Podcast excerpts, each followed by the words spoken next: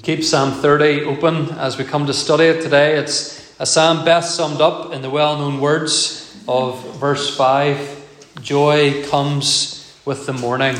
Joy comes with the morning. Sometimes we're tempted to think that if only we didn't have the problems we have at the minute, then we would worship God, we would seek God. If we didn't have these particular problems, oh yes, I'd be, I'd be praising God all day long. I'd be memorizing whole chapters of the Bible at a time. I'd, I'd be inviting people to a Bible study or worship, but at the moment, I've just had my heart broken. Or life is just so busy, or, or I'm, I'm just tired, or I really just don't get much out of a worship service. All these problems are getting in the way, otherwise, I would be lifting up my voice and praising God all the time. And where is God right now, anyway? What, what is He doing? Why has He put these problems in my life in the first place? Maybe we don't come out and say it like that, but sometimes that's how we're really thinking. If I didn't have problems, then I would have praise to give to God. Well, Psalm 30 rebukes that notion. It describes a believer who has plenty of problems, but who is praising God in the midst of those problems. And so the two threads that are weaved around each other in this psalm are the threads of problems and praise. And I was almost going to entitle the sermon that this morning, but I think the words of verse 5 are a better title. But nonetheless, all through the psalm, these threads are weaved round each other of problems and praise. Problems and praise weave their way through the life of King David, the author of this psalm. Problems and praise weave their way through the life of King Jesus as well. The words of verse 5 really are the key words. Weeping may tarry or endure for the night, but joy comes with the morning. Perhaps uh, the older King James Version sounds a little bit better. Joy cometh with the morning. Notice there, friends, even in that one verse, prayer, pr- praise, and problems bound up together. That's the Christian life as it's described in the Psalms. Perhaps sleepless nights at times, perhaps times of tears and pain, but in the midst of it, joy and praise. And so we're going to think today about the believer's problems in this psalm and then also about the believer's praise as we find it in this psalm. So let's think first of all about the believer's problems. Uh, and David makes his problems very clear to us in this psalm. The first set of problems he faced was the problem of physical threats, physical threats of various sorts and kinds. Look at verse 1. I will extol you, O Lord, for you have drawn me up and have not let my foes rejoice over me. So we've said several times over the summer, you always worth remembering the amount of enemies that David had over the course of his life. David's life was in danger, not just in the years when he was on the run from Saul, but even when he became king, because he was always having to go out and fight battles. But not only was David threatened by enemies, he seems to have been threatened also at times by ill health. If you look at verse 2 O Lord my God, I cried to you for help, and you have healed me. O Lord, you have brought up my soul from Sheol. You restored my life. Sheol in the Old Testament, um, there are different understandings of it, but uh, the, the mainstream Reformed understanding of it is that it's, it's not hell, it's simply the grave. It's the end of life, it's, it's that moment of death. And so he's saying here that perhaps he was, he was staring death in the face, so to speak. He was perhaps on the verge of death. But God healed him, He, he restored his life. And quite possibly, even as David was writing this psalm, he experiences sickness. If you look at verse 8 To you, Lord, I cry, and to the Lord I plead for mercy. What profit is there in my death if I go down to the pit? Now, it's worth remembering exactly who David was, friends. He was God's anointed king. He had had oil poured upon his head. He was set apart to rule over the nation. He was chosen by God to do that when he was just a boy. And yet, despite being chosen by God, as early as that in his life, despite that great victory he enjoyed over Goliath when he was still only a young man, David still had to deal with these problems. Ten years on the run as King Saul tried to murder him. And then after that, as I mentioned, all those battles against foreign enemies. And even when he wasn't fighting against foreign enemies, David was sometimes fighting against domestic enemies, enemies from amongst his own people. His favourite son, Absalom, led a rebellion and tried to murder him. That's what God's chosen king had to experience and live with. And I remind you of that, friends, because we can perhaps come to the Psalms and, and we think, well, what, you know, these are just, uh, perhaps we come and we just think these are just words on a page. They're, they're, they're words written out of experience, friends. They're words provided for us by God, the Holy Spirit, born out of the life of people who struggled People who were on their knees, burdened down at times by threats and problems and challenges. David had to deal with life threatening physical problems at times. But then, as well as the problem of physical threats, David also had to deal with a very different type of problem, and that was the problem of prosperity. The problem of prosperity. Look at verse 6. As for me, I said in my prosperity, I shall never be moved. In other words, when I had everything the way I wanted it, I thought, I'll be, I'll be fine forever. I have, I have everything I need now. He said, By your favour, O Lord, you made my mountain stand tall. Stand strong, sorry. So, David, despite all those problems, there were times where he enjoyed great success. During his reign, the borders of Israel expanded. They, they began to approach what they were supposed to be in the days of Joshua.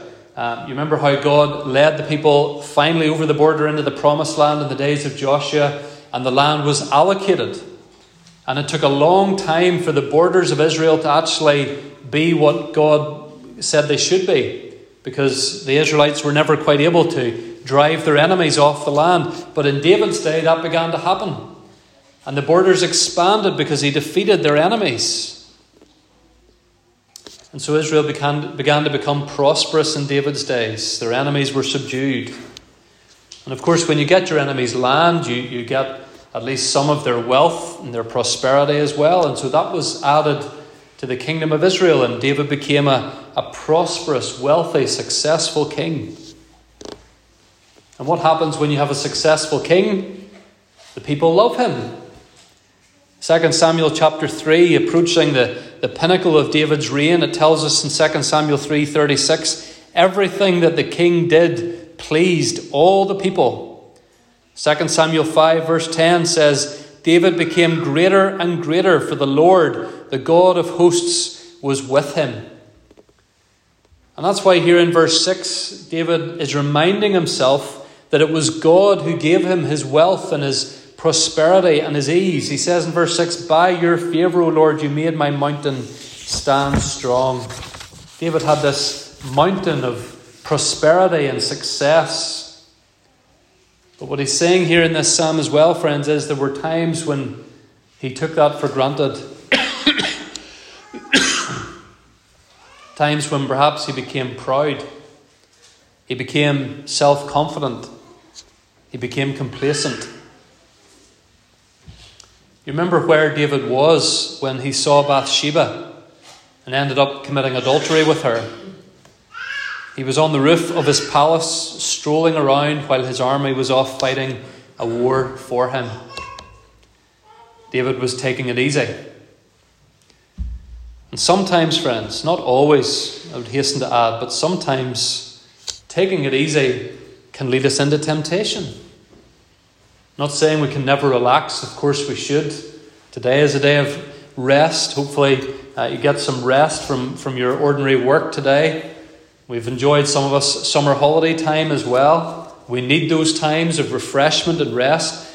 But sometimes, when we are complacent and prosperous, it can provide temptations all of its own.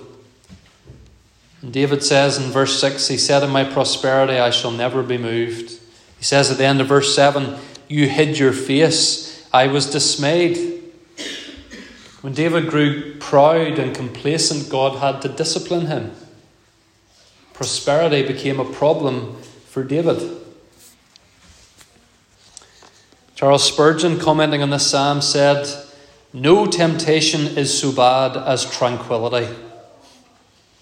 No temptation is so bad as tranquility. Sometimes it's when you have nothing to worry about, when life becomes easy, that temptations to sin might come along. And what a warning that is for us, in particular, living in this particular part of the world. Compared to the vast majority of the global population, we are wealthy people. Perhaps you didn't wake up this morning thinking yourself to be particularly wealthy. But the things that we take so much for granted running water, no physical threat coming upon our, our home, heat when we need it in the, in the weeks ahead, plenty of clothing, plenty of food those things make us wealthy people. And not only that, but the church in our country enjoys far more freedom, as, as I've mentioned already today on the back of the bulletin. We enjoy so much more freedom than Christians in many other parts of the world.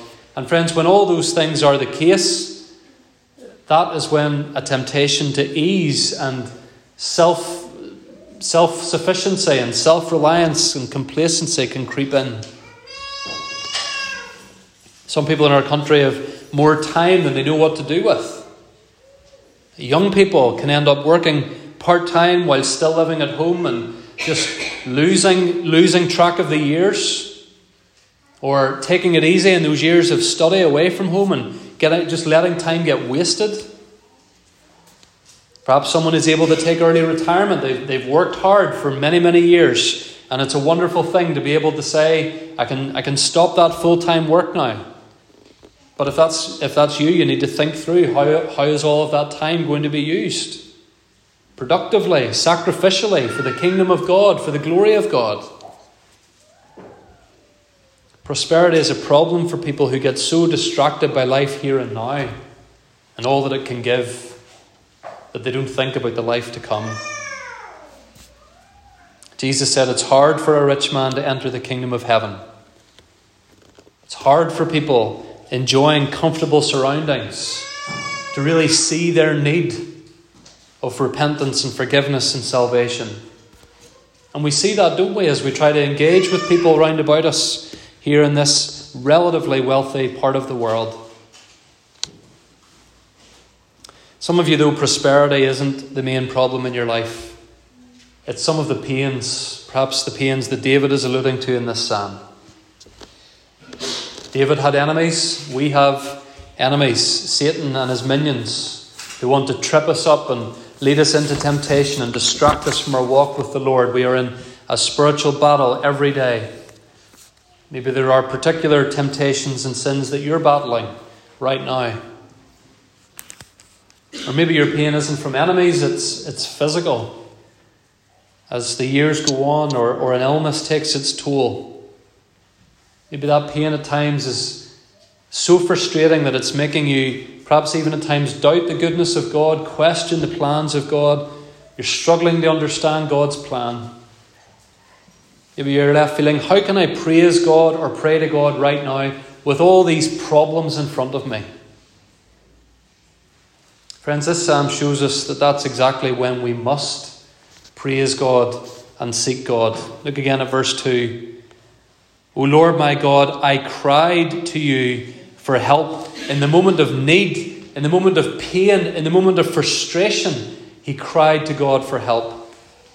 If you look also at verse 7, when David's prosperity perhaps made him proud, look what happened. Verse 7 You hid your face, I was dismayed. So what did David do? He's rebuked about his complacency. God has hidden his face. What does David do? Verse 8 To you, O Lord, I cry and to the Lord I plead for mercy. And so, friends, whether it's pain that has discouraged you in your walk with the Lord, or whether it's prosperity that has distracted us in our walk with the Lord, the solution is the same cry to the Lord afresh. Seek Him, call upon Him, Ask for his mercy afresh. Don't begin to allow those problems or that prosperity to just let you drift away from him. Weeping it may endure for the night, but joy comes in the, in the morning. Problems are sometimes appointed by God to turn us back to Him. Maybe repentance is needed. Maybe He is simply humbling us to realize afresh how much we need Him, how much we, we need to be offering up to Him our prayers and petitions each day, sometimes on, a, on an hourly basis, never mind a daily basis. In the midst of problems, in the midst of prosperity, we can be people who still offer praise to God. So that brings us to the second strand through this psalm, the second thread that we want to, to follow. Having thought about the believer's problems, we think also about the believer's praise. The believer's praise. And I say that's the, the other thread that makes its way through this psalm. There's a few aspects of David's praise to take note of here uh, as we consider it in Psalm 30. Uh, first of all, notice that the praise that David offers here is personal. It's personal. And time and time again, we see this in the Psalms. They're, they're so personal. If you look at verse 2, O Lord, my God, I cried to you for help. Notice that my God. And if you run your eye over this psalm, uh, you'll see that in almost every verse, the name of God is used in block capitals the Lord, Yahweh, a personal name of God, the, the covenantal name of God, the name that people used who understood that He was a God of covenant grace. Friends, David is moved to cry out to God when he's in need. He's moved to praise God in the midst of his problems because he knows what kind of God he is. He knows him personally. He's meditated upon who he is.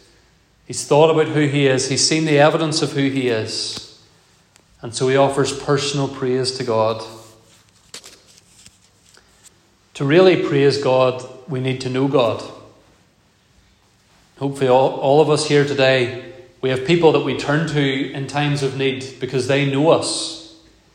Uh, some people do uh, perhaps make known when they're, they're going through times of great difficulty, they put it out for public consumption nowadays on social media.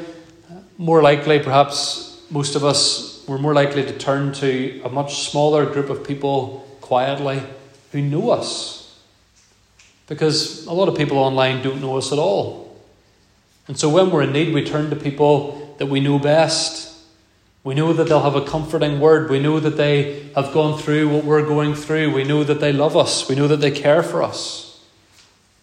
Friends, that being the case, there is no one that the believers should turn to before we turn to God Himself. Sadly, people today do not know God and so are not turning to God. They don't know His sovereignty. They don't know about His goodness. They don't know about His patience. They don't know about His holiness. And so they do not turn to Him in times of need? Do you know your God? Are you getting to know your God more? That begins, if, if it hasn't ever begun in this way, it begins for you today with repentance of sin, trusting in the Lord Jesus Christ, being able to declare, as we did with Psalm 32, I to the Lord have now confessed my sins. And if you confess your sins, the Bible tells us He is faithful and just to forgive you your sin and to cleanse you from all unrighteousness. And you can begin a walk with Him, knowing the, the God of mercy and grace and patience that He is, and knowing that you can turn to Him with your praise and with your problems in times of need. So, David's praise is personal. His praise is also what you might call patient. It's patient.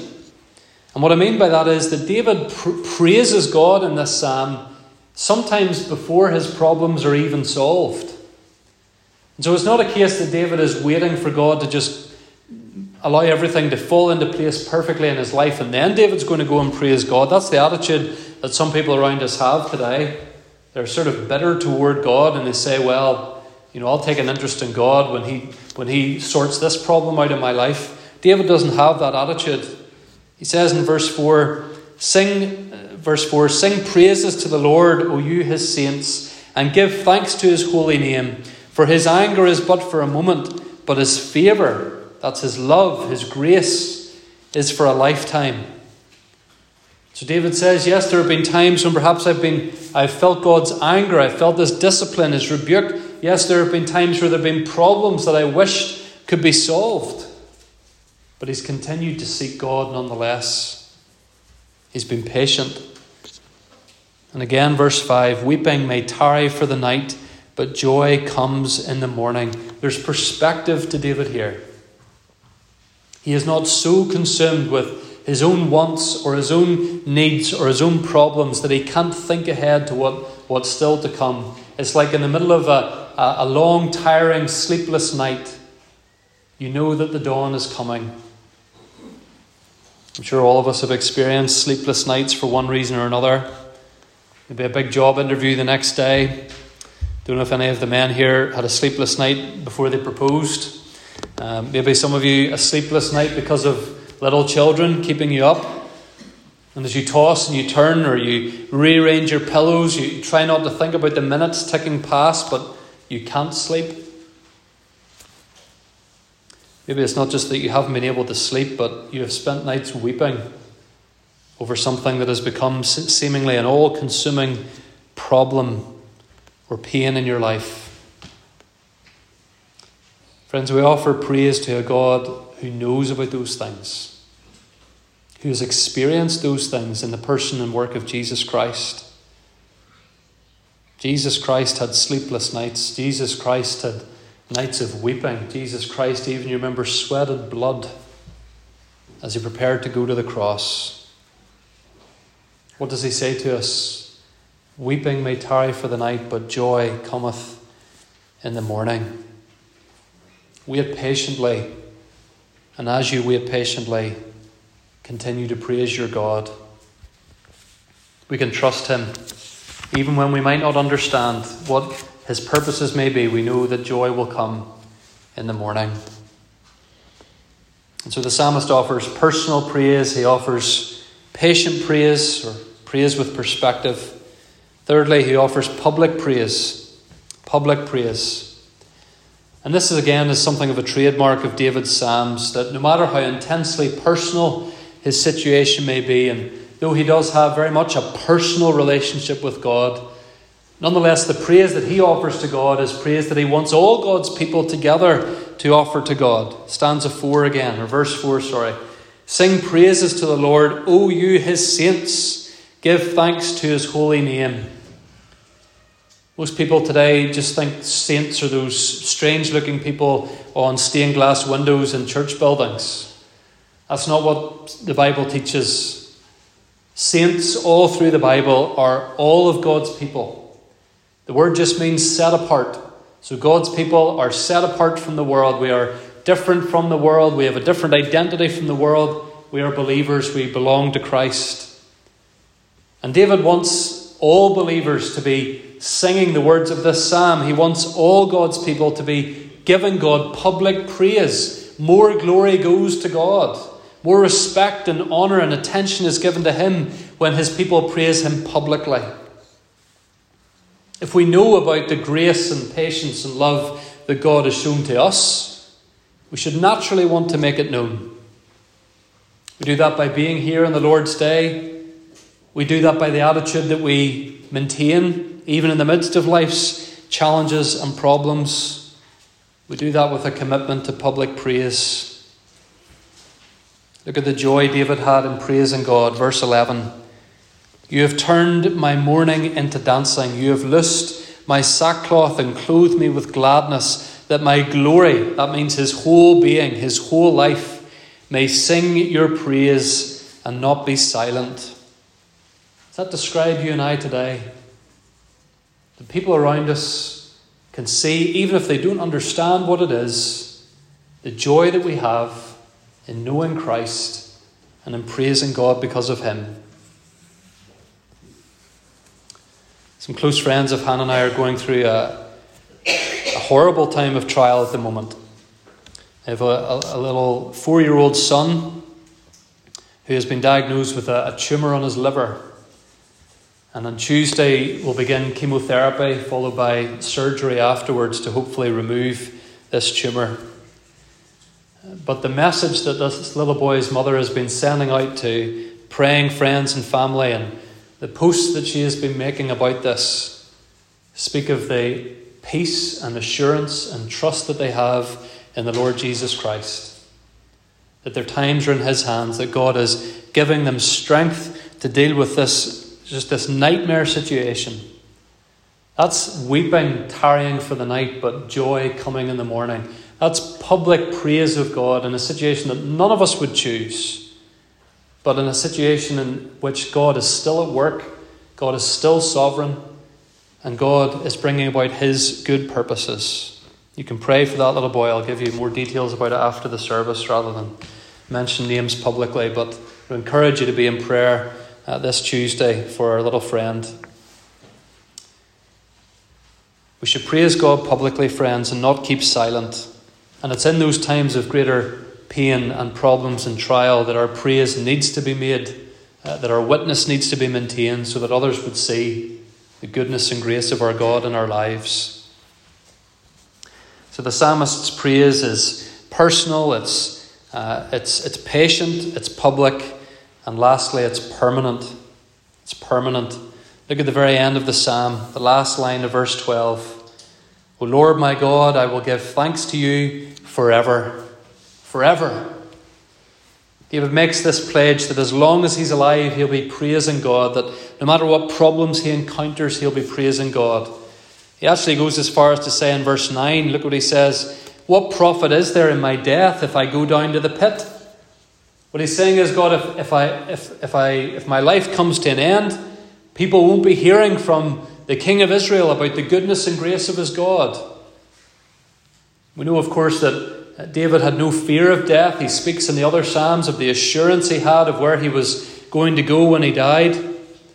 But again, for David, the pit, death, it, it symbolizes separation from God, and it's the, it's the silencing of David's public praise. And for whatever reason, at this moment in his life, David is pleading with God that that would not be the case. That he would have further opportunity to publicly praise his God. That he would keep on doing here and now what he hopes to do forever.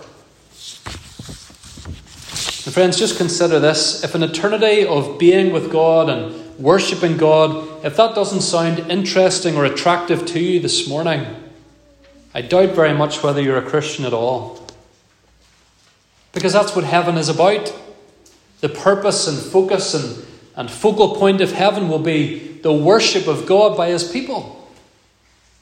Heaven, yes, will, will not just be a case of, of, of, of, as some people have the misguided notion, floating around or just strumming a harp mindlessly, those silly notions that people have of heaven. Heaven will come to earth. Heaven will be work. Heaven will be family. Heaven will be food and nourishment and the joy of exploring this world made perfect and fresh and new. But heaven will also be worship. It will be perfect, unending, joyful worship. That's the destiny of every Christian friend. Is it your destiny? Is it something that you're committed to? Is it something you're excited for? Does the thought of being able to worship God free of pain, free of temptation, free of niggling sin holding us back from worshipping Him properly, does that fill you with excitement? Weeping may tarry for the night. We may be weeping many days in this life, but joy comes in the morning.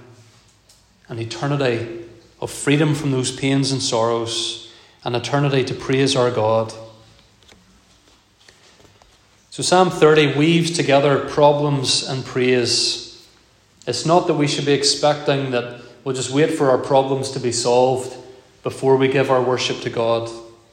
We praise Him, we pray to Him in the midst of life's problems. The late Tim Keller, commenting on this psalm, he said, God sometimes shakes our confidence in our earthly life so that we yearn for our heavenly life, where our joy is truly unshakable and when our wailing will be turned into dancing. What he's saying is if our problems make us look forward to heaven more. Well, there's at least one reason to be thankful for our problems. Friends, this world is passing away. Our prosperity will pass away, and our problems will pass away. And our problems should only serve to remind us that there is much better still to come for those who trust in the Lord Jesus Christ. He, our great King, like David, had enemies who wanted to destroy him, but in the end they didn't get to rejoice over him. Jesus, like David, experienced the, the anger of God, the face of God turned away, not for Jesus' own sin, because he had none, but for the sins of his people as he took them on the cross. Jesus knew what it was to endure darkness, as we thought about a little bit more uh, at one of our meetings a couple of weeks ago. The darkness of God's judgment upon the sins of the world that came upon him on the cross. Jesus experienced what must have felt at times like an endless night as he hung on the cross. But after that long, dark Friday came the sunlight of resurrection Sunday morning, the Lord's day of triumph. And on that day when Jesus rose, friends, he fulfilled the words of this psalm You have turned for me my mourning into dancing. You have loosed my sackcloth and clothed me with gladness. I will give thanks to you forever. And there will come a day, friends, when that will be our experience as it was for our Saviour. We will enter into resurrection life. Our problems will be over, and our praise will continue. Weeping may tarry for the night, but joy comes in the morning. Amen.